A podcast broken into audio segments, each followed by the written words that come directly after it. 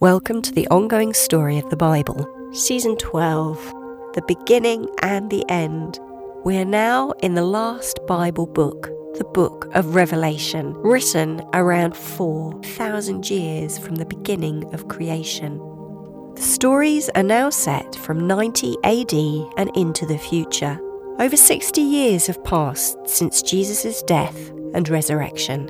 Groups of believers known as ecclesia, gatherings, the church, have been growing in and around the Mediterranean. The message of the gospel spreads by word of mouth and letter. Believers live in the expectation of Jesus' return to earth to bring judgment on all evil. Now, on the island of Patmos, a man called John is exiled for sharing his unpopular beliefs about Jesus. Like many believers, John is persecuted for his belief that Jesus is Messiah, God's Son, and the world's Saviour. One Sabbath, God's Holy Spirit takes control of John and he hears a voice which sounds like a trumpet. Jesus gives John seven messages warning his followers of their true motives, which are being exposed. Jesus promises that if they overcome rebellion in their hearts, they will receive his everlasting life. He is told to write down everything he sees and send letters to seven groups of believers in Turkey, then known as Asia Minor. Episode 3 Seeing Heaven. Now John is taken on an amazing heavenly journey. John sees an open door into heaven and a trumpeting voice calls him up to see the future. The Holy Spirit takes control of him and instantly he is in front of heaven's throne. A man, God, sits on a throne. His face gleams like precious stones, and an emerald rainbow surrounds him. Around him, a circle of 24 thrones for elders, the 12 tribes of Israel and the 12 apostles of Jesus. They dress in white and wear gold crowns. There are peals of thunder from the throne, lightning and rumbling. In front of God's throne, seven torches burn, God's seven spirits. And the floor is like a sea of glass. Four amazing creatures surround the throne. They each have six wings two to fly, two to cover their face, and two to cover their body. One creature has a head like a lion, another a bull, and another a man, and another an eagle. They are covered with eyes inside and out and sing, Holy, holy, holy is the Lord God Almighty, who was and is and is to come. As they sing, the elders throw their crowns down in front of the throne and worship God. Now John sees in God's right hand a scroll with seven seals. An angel asks, Who is worthy to break the seven seals on the scroll in God's right hand? But no one is found. John cries, but an elder says that the lion from the tribe of Judah, the root of David, Jesus, will open it. John sees a lamb with seven horns and seven eyes, God's spirits. The lamb appears to be killed, lying in front of the throne. The Lamb takes the scroll, and the amazing creatures and elders who have harps and golden containers of scents, which contain the prayers of God's people, start to sing. You are worthy to take the scroll and break the seals.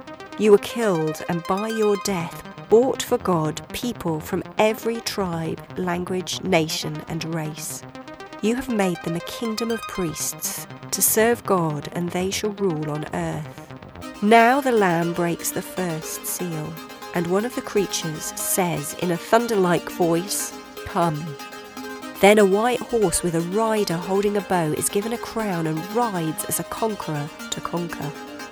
Now the Lamb breaks the second seal, and a second creature says, Come. Now a red horse with a rider is given a large sword and power to bring war on earth. Now the Lamb breaks the third seal, and a third creature says, Come. Now a black horse with a rider is given weighing scales. Then a voice which seems to come from one of the creatures says, A litre of wheat for a day's wages, and three litres of barley for a day's wages, but do not damage the olive trees or the vineyards.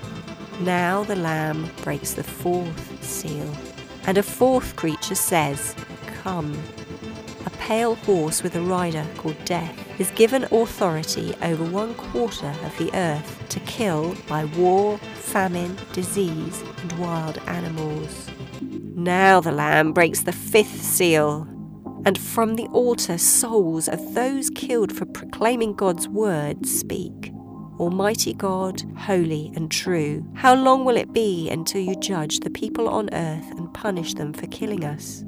The souls under the altar are told to rest until the complete number of their fellow servants have been killed as they have been. Now the Lamb breaks the sixth seal, and there is a violent earthquake. The sun becomes black and the moon red. Stars fall to earth, the sky disappears, and kings, rulers, slaves, and free hide in caves and under rocks. They call to the mountains and rocks, asking to be hidden from the anger of the Lamb. You can read this story in the Bible book of Revelation, chapters 4 to 6. You can read corresponding prophecies written years before in the Bible book of Ezekiel, chapters 1 and 2, and in the Bible book of Daniel, chapter 7. The language used in the book of Revelation is both prophetic and pictorial. A seal is a device for making an impression in wax, clay, paper, or some other medium. The purpose is to authenticate a document. In the ancient world, documents would be tied up with string and a blob of clay placed over the string. A seal would then be impressed into the clay to identify the sender and assure the security of the document. Or a seal could be impressed into the handle of a jar to identify the owner, or a seal could be used to prevent unauthorized entry to a storehouse. A king would have a ring on his finger that held his special seal, his signet ring. In heaven's throne room, authority is given to Jesus. If you look in the genealogies in the Bible, in the New Testament books of both Matthew and Luke, the genealogies of Jesus are listed. Jesus is in the royal line of David, both by his mother Mary and by his father Joseph, the Lamb of God and the root of David. Jesus fulfilled Moses' teaching and the other prophecies of the Hebrew scriptures. The perfect man, 100% God, 100% man, Jesus is the only one worthy to release God's judgments. Listen in for the next instalment of the ongoing Bible story. These podcasts, called Full Circle, are based on the author's best knowledge at the time of production. They have been created from the Bible texts, commentaries, and historical studies. The Bible is God's living word, and its story and learning is unfolding and ongoing. Thanks to Bible translators, some of whom gave their lives to give us its words, you can delve into its pages and start your own journey of discovery today.